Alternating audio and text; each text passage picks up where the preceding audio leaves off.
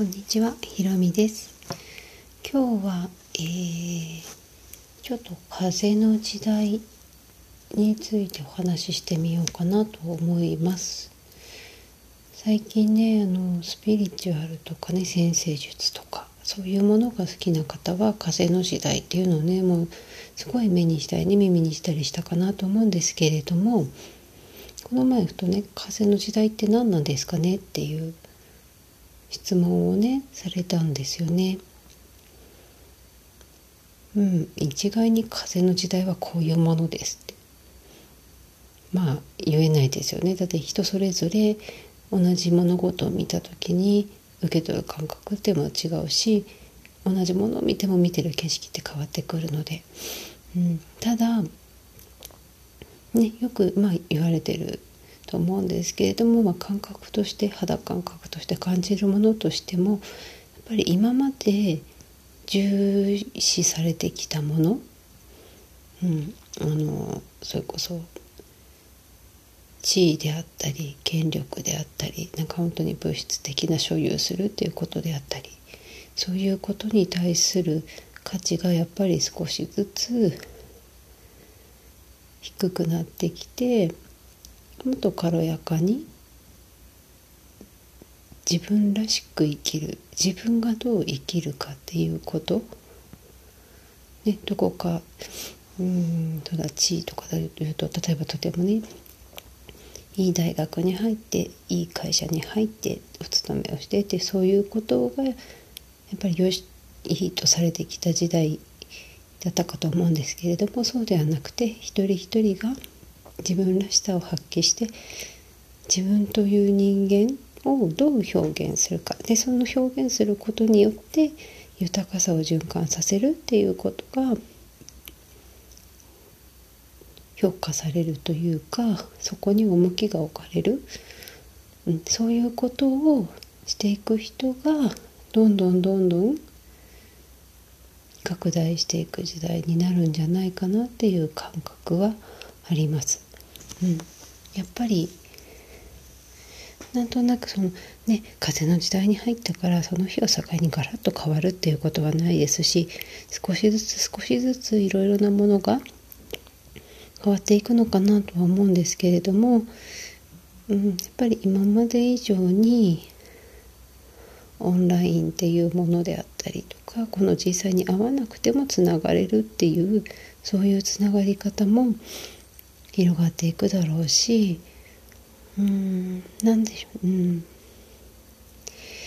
からそれに対する受け止め方は人それぞれなんですよね。そういうものに抵抗なくスッと入っていける人とやっぱり古い土の時代の価値観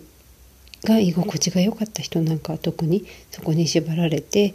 そこに、ね、執着じゃないんですけどもしているとやっぱりちょっと新しい時代に馴染めないというか居心地が悪い違和感を感じて、うん、しまうんじゃないかなって思います。ね。うん、でおそらくその二極化と言われていることに関してもそういう時代にすっと馴染んで軽やかに目の前の状況がいろんなことが今起きてると思うんですけれどもその状況に左右されずに自分が本質だと思ってるものことを信じてそういう世界を見ながら生きていく自分のちゃんと作りたい未来を思い描いてそういう現実を作っていくっていう人と、うん、あの古い価値観から抜けられずにねこう不安な情報とか流れてくる情報だったり周りの人が言うことだったりそういうものに振り回されて、うん、ものすごくちょっと居心地が悪いとか生きづらいくなってしまう人生きづらくなってしまう人とに分かれてしまうことが二極化になるのかなと私は思っています。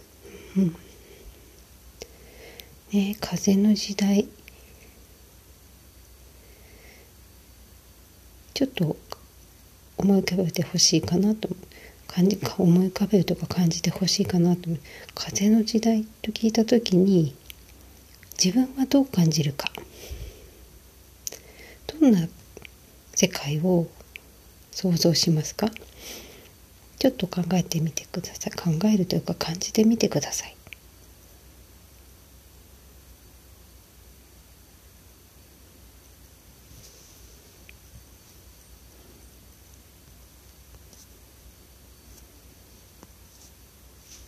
おそらくね。うん。人によっては今まで見た情報とか聞いた情報を一生懸命頭の中で思い巡らせてこういう感じかなこういう感じかなその感じを感覚とか情報を作りに行こうとする方もねいるかもしれないんですけれどもそうではなくて自分が感じている感覚肌感覚を信頼してそれを感じに行く自分が視覚であったり聴覚であったりそういうところから今までに得たものをベースに作るのではなくてそういうものを全部思考とかをいざ沈めて今自分の周りにあるこの風の時代になったこの今のこの感覚を感じに行く。でその感覚を100%信頼する。私にとってはこの感覚が風の時代なんだと。うん。そうするそういうことができるようになるっていうことが大切になってくるのかなと思います。うん。そうですね。きっとね、風の時代に変わったらなったら何か変わるんじゃないかとかね。例えば今まで、ね、いろんなことがうまくいかなかったけど風のじそれは地の時代だからであって風の時代になったから変わるんじゃないかとか思ってる方もねもしかしたらいたりするのかなって思うんですけれども、うん、時代が変わったからうまくいかなかったことがうまくいくっていうのはもちろん物事によってはあるかもしれないんですけれどもそれは例えばすごい頑張ってきたけれども努力をしてきたけれどもそれが地の時代に合わなかったっていうことが風の時代にマッチした場合にはその努力は実って開花して豊かさが循環するということになるかもしれないんですけれども何の努力もなしにただなんとなくいろんなうまくいかないことがあってうつうつうつうつしていてでそれが地の時代のせいだからじゃあ風の時代になったらもしかしたらなんか周りが変わるかなとか何かいいことが起きるかなとかそういうことではないんですよね。やっぱり何かしらしっかり自分の内側と向き合って自分自身を表現していく。ちゃんと、ね、向き合ってその表現するっていう行動を起こす。っていうことをしていかないと風の時代になったから何か現実がすぐ変わるっていうことはなくてやっぱり行動を起こした人にだけがだけ豊かな未来がついてくる。そういうねそういうことなんじゃないかなと私は思っています。はい。ということで今日は風の時代について私が感じていることについてお話しさせていただきました。今日も最後までご視聴いただきありがとうございました。